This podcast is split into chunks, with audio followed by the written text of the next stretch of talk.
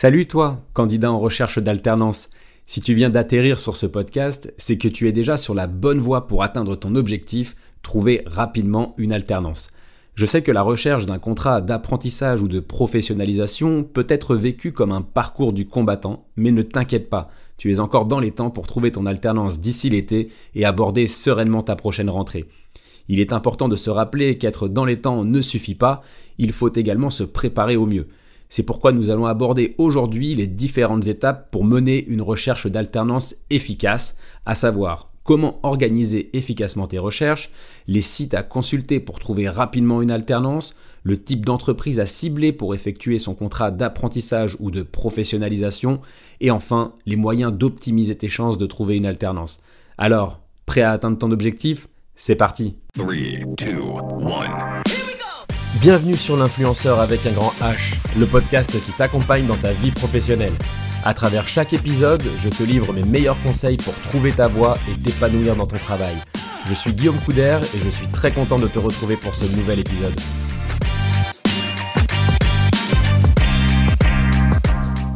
Pour mener efficacement tes recherches, la clé, c'est l'organisation.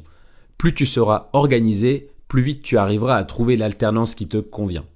De plus, une bonne organisation te permettra de réduire ton stress à mesure que l'échéance de la rentrée se rapproche. La meilleure façon de gérer ce stress est de te mettre en action pour le transformer en une motivation positive. Pour t'organiser, il est important de sortir ton calendrier et de te poser la question quand dois-je commencer mon contrat en fonction de ma future formation?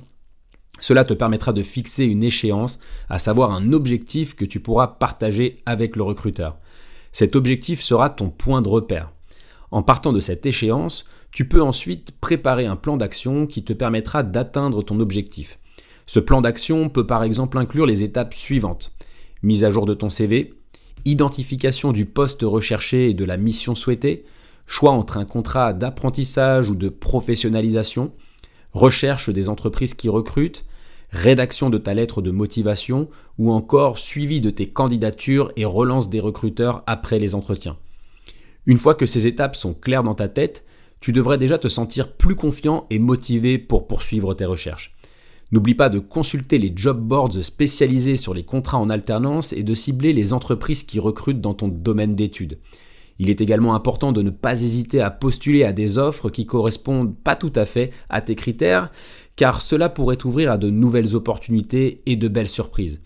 Enfin, pour maximiser tes chances de trouver une alternance, il est important de démontrer ta motivation et ta détermination lors des entretiens, ainsi que de maintenir un bon contact avec les recruteurs en les relançant.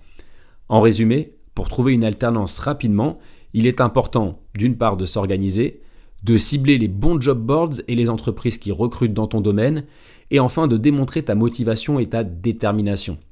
N'oublie pas de maintenir le contact avec les recruteurs et n'hésite pas à postuler à des offres qui ne correspondent pas tout à fait à tes critères. Je te souhaite bonne chance dans tes recherches d'alternance et n'hésite pas à me faire part de tes prochains succès. À très vite. L'influenceur avec un grand H, c'est fini pour aujourd'hui. Merci d'avoir écouté cet épisode, j'espère évidemment qu'il t'a plu. Si tel est le cas, n'hésite pas à t'abonner pour ne pas louper le prochain. À bientôt